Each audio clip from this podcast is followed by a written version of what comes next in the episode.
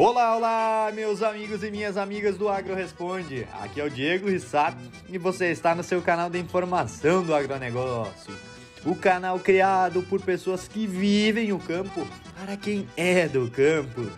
E nesse episódio que vos apresento, nós contamos aí com um novo projeto, o Agro Talks, do campo para a universidade e da universidade para o campo, com o grupo PET Agronomia da Universidade Federal de Santa Maria grupo do Programa de Educação Tutorial, onde esses colegas, esses amigos da universidade vão nos trazer informações de alta relevância e de ótima qualidade direto da universidade para nós aqui. Então, acompanhe na sequência que nós teremos mais um episódio com a equipe do PET. Olá pessoal, tudo bem com vocês? Temos hoje mais um episódio do AgroTalks, do campo à universidade, da universidade para o campo. Eu sou Augusto Leal e hoje nós vamos falar sobre um assunto muito legal, a adubação orgânica com dejetos suínos. Para abordar esse tema, eu tenho aqui os meus colegas, a Fernanda, a Luana e o Yuri. Como vocês estão, gente? Sejam muito bem-vindos ao podcast. Olá, Augusto. Olá, espectadores. Espero que seja tudo bem com vocês. Meu nome é Fernanda Maria Mit, eu sou a discente do sexto semestre do curso de Agronomia da Universidade Federal de Santa Maria e sou bolsista PET há cerca de dois anos e meio. Olá, pessoal. Eu sou Luana Campagnolo Flores, estou cursando o quarto semestre do curso de Agronomia. Sou bolsista PET há mais ou menos um ano. Olá, pessoal. Eu sou Yuri Risse, sou acadêmico do quinto semestre do curso de Agronomia e sou integrante do PET há mais ou menos meio ano. Muito obrigado por vocês estarem aqui. Tenho certeza que vai ser uma ótima experiência para todos nós. Então, vamos começar falando sobre o assunto, né? Fernanda, explica para nós, então, o que é uma adubação orgânica? Então, Augusto, a adubação orgânica, ela está baseada na utilização de resíduos animais e vegetais, como os restos culturais, as fezes e os restos de alimentos. A composição nutricional dessa adubação orgânica pode não ser balanceada, devido à origem da matéria-prima que é empregada nesse tipo de adubação, o que torna necessário, muitas vezes, a complementação dela com o uso de fertilizantes minerais, para que se possa alcançar a dose de adubo recomendado. Hoje, então, nós vamos abordar mais detalhadamente o uso de dejetos suínos na adubação de áreas de agricultura, pastagem e reflorestamento dentro de propriedades rurais. Então, já que a gente vai focar mais nesses dejetos suínos, vamos falar deles, né? O que, que compõe os dejetos suínos? Quais as características deles? Bom, o, de, o dejeto suíno, ele é composto por urina, fezes, resto de ração, água desperdiçada dos bebedouros, da limpeza, chuva e poeira, além dos outros materiais, como o sangue, por exemplo. A composição química, ela basicamente depende de três fatores, que vão ser eles: a dieta que vai ser ofertada aos animais, o aproveitamento dos nutrientes pelo sistema digestivo, mas isso, claro, vai variar uh, conforme a fase da criação. E por último, a quantidade de água usada na granja. O valor desse dejeto está ligado diretamente à sua composição. Quanto maior a quantidade de nutrientes presentes no dejeto, maior será o seu valor agronômico e, consequentemente, econômico. Uh, seguindo falando sobre os dejetos, né? O armazenamento dele influencia diretamente na qualidade, né? Yuri, comenta para nós como é que a gente vai armazenar os dejetos para manter a qualidade. Bom, Augusto, durante o período de armazenagem, que pode ser superior a 120 dias, por exemplo, o dejeto naturalmente sofre um processo de separação física, da parte sólida em relação à parte líquida. Isso aí gera uma desuniformidade na distribuição dos nutrientes a campo, fazendo com que partes da lavoura, né, que foi aplicado, recebam doses com baixos teores de nutrientes, enquanto que em outras partes esses teores podem ser muito elevados. E isso pode ser suficiente para causar alguns impactos ambientais. Assim, então, Augusto, se faz necessária a instalação de um sistema de agitação para homogeneização no material anterior à sua aplicação. E isso acaba por resolver o problema da perda da qualidade desse dejeto durante o armazenamento. E depois que eu adquiri o dejeto, como é que é feita a aplicação na propriedade? Que cuidados eu tenho que tomar para fazer essa aplicação? Olha, a aplicação pode se dar, então, de duas formas. A mais delas é a aplicação aérea. Nela, os dejetos vão ser removidos da estrumeira e lançados ao solo por meio de um equipamento chamado de distribuidor de esterco. Por esse método, todos os nutrientes que estão contidos no dejeto vão ser depositados na superfície do solo e, consequentemente, vão ficar sujeitos à ação de intempéries como a chuva. E caso essa chuva seja de intensidade, pode levar ao escorrimento superficial e, consequentemente, ao mau aproveitamento desse recurso que é o dejeto. Outra alternativa, e menos utilizada, é a injeção do dejeto no solo, onde, através de um equipamento específico, esse dejeto é injetado a uma profundidade de até 10 centímetros. Isso vem aí para evitar perdas de nitrogênio por volatilização e escorrimento superficial, o que vai gerar melhores resultados agronômicos, em consequência desse melhor aproveitamento dos nutrientes, e também vale destacar que a homogeneização desses dejetos, como citou o colega Yuri antes, uh, é muito importante, já que essa desuniformidade também pode levar ao entupimento desses sistemas de distribuição. Antes da gente comentar sobre o que, que forma esses dejetos, a gente pode comentar sobre a água, que acho que tem grande relevância na qualidade desse dejeto, né? Sim, Augusto. A água consumida pelos animais é um fator que influencia no futuro do uso desse dejeto. A intensificação da produção suína, hoje em dia, tem conduzido né, o aumento do consumo de água. E segundo alguns autores, o uso eficiente dessa água é um fator obrigatório na suinocultura, pois se isso for gerido de forma incorreta, esse recurso tão escasso pode se tornar ainda mais escasso e interferir diretamente na qualidade do dejeto suíno. Além disso, é importante ressaltar que essa água deve ser de qualidade, ela tem que ser tratada, tem que ser clorada, para assim evitar infecções e problemas de sanidade com os animais. A colega Luana vai explicar para nós uh, um pouco melhor de como a água afeta de forma direta a qualidade dos dejetos. Bom, a gente sabe que a água é um fator fundamental na produção animal, pois além de ser um recurso vital para todos os processos fisiológicos do porco, é um fator de termorregulação, que auxilia na excreção dos resíduos antinutricionais.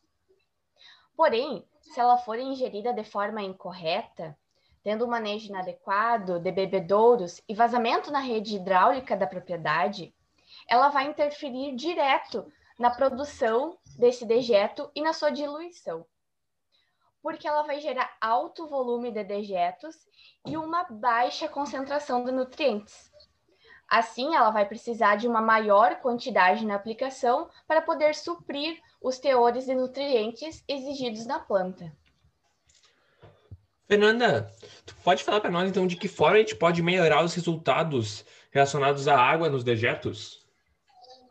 Bom, para melhorar esses resultados e, consequentemente, minimizar as perdas, existem algumas alternativas que podem sim ser adotadas pelo suinocultor, como, por exemplo, a escolha dos melhores tipos de bebedouros para as diferentes fases fisiológicas do suíno. Por exemplo, na fase de creche, o bebedouro mais adequado é aquele do tipo chupeta.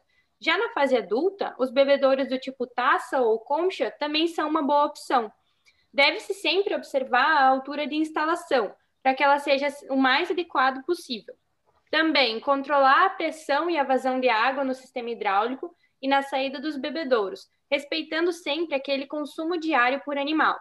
Realizar a manutenção constante da rede e do sistema hidráulico e também optar pela realização de limpeza seco, como raspagem das baias durante o ciclo de produção, com uma única lavagem úmida após a saída dos suínos. E quando essa limpeza úmida for realizada, que seja feita com equipamentos de alta pressão e baixa vazão. Desta forma, o dejeto produzido e gerado pela granja vai ter uma maior concentração de nutrientes e, consequentemente, uma maior qualidade. Falando mais sobre a consequência do uso de dejetos, uh, quais são as melhorias que ele pode levar no solo? Bom, Augusto, ela vai aumentar o teor de carbono no solo, de matéria orgânica e a CTC, em até 30 centímetros de profundidade. O composto também vai provocar a elevação do pH, diminuir a saturação por alumínio, melhorando a agregação e diminuindo a densidade do solo uh, tendo um ambiente mais favorável para o crescimento radicular das plantas. Yuri, a gente sabe que infelizmente nem tudo são flores, né? Quais são os fatores que não são tão desejáveis que dos dejetos suínos? Assim, Augusto, em relação à fertilidade do solo, os dejetos suínos têm uh, a proporção dos teores de nutrientes, né, NPK, muito desuniforme dentro da sua composição. Esse fator pode, na aplicação, por exemplo, elevar os teores de fósforo no solo de 5 a 13 vezes maiores que os valores adequados para as culturas, deixando esse solo com um alto potencial de poluição do ambiente. Também pode, por exemplo, acumular alguns micronutrientes, como cobre e zinco, causando toxicidade. Tem outras desvantagens, como maiores custos de transporte e aplicação do material, e principalmente a dificuldade de ajuste das doses do dejeto conforme a necessidade de nutrientes das culturas. Isso por conta da proporção de nutrientes citada anteriormente. Apesar disso, eles podem tranquilamente ser utilizados como fertilizantes dentro de um sistema racional de gestão de resíduos na propriedade. Claro, né? Com um manejo adequado para balancear a quantidade de nutrientes aplicada, evitando impactos ambientais pelo excesso de nutrientes no solo. E o produtor deve ter noção que uma desvantagem importante é que o dejeto não irá suprir totalmente a necessidade de NPK. Geralmente, algum nutriente não será suprido. E agronomicamente não é correto aumentar a dose do dejeto calculada e sim utilizar adubos minerais para elevar os teores até os níveis adequados, como citado pela Fernanda anteriormente.